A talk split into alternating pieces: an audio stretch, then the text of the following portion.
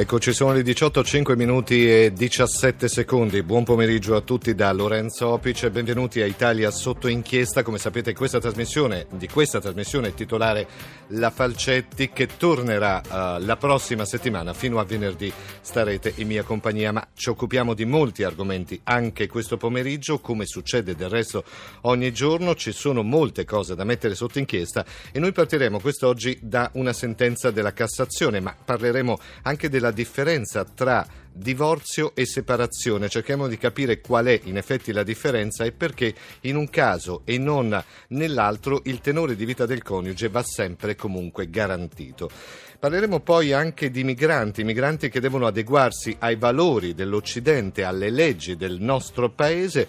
Nella seconda parte, dopo il, uh, i giornali regionali, uh, parleremo degli hacker. Uh, cercheremo anche di chiederci chi può esserci dietro a un attacco hacker e qual è in effetti anche il mercato che si crea proprio quando vengono immessi sulla rete i virus e ovviamente l'antivirus che poi va venduto e quindi comunque un mercato che cresce. E infine chiuderemo parlando delle monetine, le monetine da 1 e 2 centesimi che non sono amate da nessuno, c'è da dire, però hanno un loro valore, hanno una loro presenza, hanno una loro entità e allora cerchiamo di capire quanto in effetti è sarà vero o meno che queste monetine spariranno, però soprattutto quanto possono incidere anche sui prezzi, eh, della, uh, della, de, sui prezzi e sulla nostra vita quotidiana. E allora iniziamo subito. Vedo Anna Posillipo che mi dice possiamo partire, allora partiamo. Va bene. Partiamo col primo degli argomenti e parliamo di separazioni. Separazioni perché? Perché diversamente dal divorzio, quando cessano i doveri di solidarietà coniugale nelle cause di separazione, l'ex coniuge più facoltoso ha ancora il dovere di garantire al partner separato lo stesso tenore di vita del matrimonio. Questo lo ha sottolineato la Cassazione e lo ha sottolineato nella motivazione della sentenza sulla separazione tra Silvio Berlusconi e Veronica Lario. Il verdetto fa riferimento alla recente sentenza anche sul divorzio che ha mandato in soffitta il tenore di vita. Allora, noi cercheremo di capire qual è la differenza tra separazione e divorzio e lo chiediamo a un esperto vero del settore che è Gianetto Regassani, che è presidente dell'Associazione degli Avvocati Matrimonialisti Italiani. Avvocato Gassani, buon, buonasera, benvenuto. Voi. E allora, esiste una differenza tra la separazione e il divorzio, ci sembra di capire?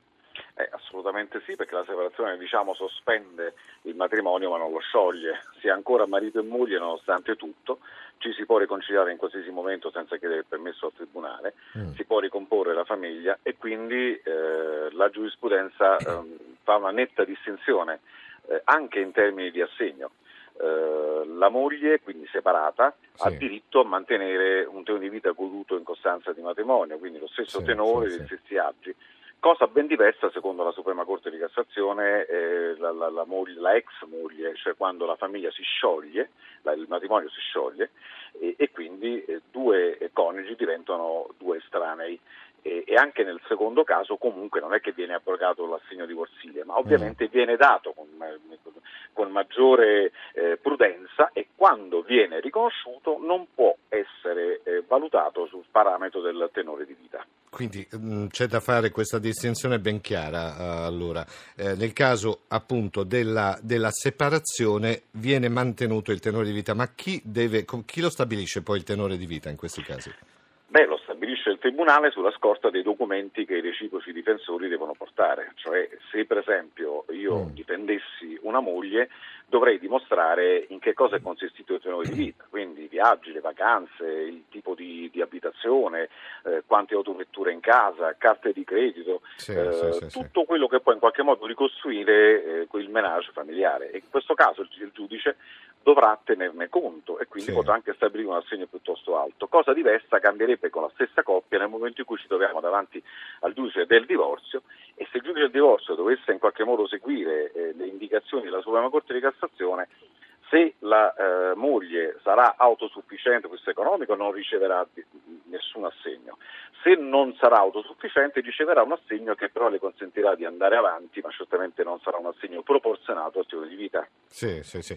Intanto 335 699 2949 è il numero degli sms, già stanno arrivando degli sms, un ascoltatore dice bizantinismo italico, altri ascoltatori dicono subito tanto alla fine a pagare sempre l'uomo. È un discorso questo che eh, ritorna spesso ogni qualvolta si parla di eh, separazioni, di divorzi e comunque di mantenimento del tenore di vita. Questo eh, è un po' il polso del, degli ascoltatori che stanno scrivendo. Si può Ma in qualche modo commentare una, una cosa? Sì, eh, io credo che fondamentalmente eh, il vento sta cambiando in Italia, il nostro diritto di famiglia si sta allineando agli standard europei in molti paesi europei l'assegno di divorzio è sparito. Eh, mm. esistono i patti prematrimoniali, ci si mette d'accordo prima e si stabiliscono le regole, sì. ma quando si arriva davanti al giudice è inammissibile in alcuni paesi europei che uno dei due, uomo o donna che sia, o nelle coppie omosessuali, sì. uno possa pretendere un vitalizio. Mm. È una cosa un po' all'italiana, anche se mi rendo conto che la Suprema Corte di Cassazione, forse a sezioni unite, potrebbe ben precisare una volta per tutte eh, alcuni criteri, si tratta di una sentenza che comunque apre un varco, su questo sì, non c'è sì, dubbio. Sì, cioè, dire che non è successo niente, che si tratta di una sola sentenza, secondo me non è prudente. È importante eventualmente chiedere alla Cassazione di chiarire i matrimoni lungo corso, come, come ci si può comportare rispetto ai matrimoni mordi e fuggi. Eh, però ovviamente l'Italia piano piano si sta un po' allineando agli altri paesi, quindi non dobbiamo gridare allo scandalo. Tra l'altro voglio anche dire che molte donne che si rivolgono a noi quando lavorano non lo chiedono nemmeno l'assegno di divorzio, quindi non è vero neanche che c'è un atteggiamento ehm, incline a chiedere sempre l'assegno, non è così, insomma c'è stato anche certo. un grande riscatto del mondo femminile che io saluto con grande piacere. Ecco, Avvocato Gazzani, intanto vabbè, siamo anche su Twitter, su Periscope, quindi i nostri ascoltatori possono anche vedere quello che succede qua in studio durante questa diretta, arrivano anche dei messaggi, molti ascoltatori dicono beh basta risolvere il problema alla radice, questo su Periscope non sposandosi, si convive, basta, ma quella poi è una soluzione, come dire, una, una decisione personale di chi sceglie di vivere o come dire, legalizzare quella che è la, sua, la propria unione. Eh, però ci sono altri ascoltatori che chiedono: ma i patti prematrimoniali in Italia funzionano, vengono visti bene? O c'è ancora una certa ritrosia nel firmare un patto prematrimoniale? Ma i patti prematrimoniali in Italia sono dichiarati inammissibili non hanno alcuna efficacia, sì. una volta eh, sottoscritti non potranno essere fatti valere nelle sedi competenti perché nel nostro Paese perché? non sono consentiti. Il nostro sistema non li consente e non li riconosce. C'è allo studio della Commissione di Giustizia mm. del Senato un disegno di legge bipartisan per poterli introdurre, un po' come succede ecco, ma non, non, non, non, snellirebbe molto quella che è la procedura poi di separazione, un patto prematrimoniale. Allora perché non si accetta? Perché eh, non si è fatto prima? Perché ci sono queste forme di come dire, di, di, di, ritrosia o di ostacoli che vengono posti? Ma guardi, francamente non lo capisco neanche io. Eh, in buona sostanza si tende a ritenere che il matrimonio non sia un contratto. Mm. e che quindi non può essere regolamentato da privatamente. Questo è importante però ricordarlo, lei che fa l'avvocato, sì. il matrimonio al di là della parte sacrale, diciamo della, della anche la, mm, tutto quel, quel, contesto sociale che diamo, in effetti tecnicamente il matrimonio è un contratto, quindi è lo stesso contratto che andiamo a fare è davanti... Ritenuto, non è ritenuto un contratto ma un negozio giuridico che poi ha gli stessi eh. requisiti del contratto in questo caso, quindi sì. credo che sia veramente un'ipocrisia di fondo enorme, soprattutto alla luce del fatto che nelle convivenze si fanno addirittura i patti di convivenza e poi fondamentalmente convivenza e matrimonio spesso sono sovrapponibili, sono identiche, eh, presentano le stesse problematiche. Credo che da questo punto di vista dobbiamo uscire fuori da questo pantano e, mm-hmm. e, dichiarare che matrimonio è un contratto, come lo è in tutto il mondo, e quindi trattarlo come tale, sebbene con il rispetto dovuto.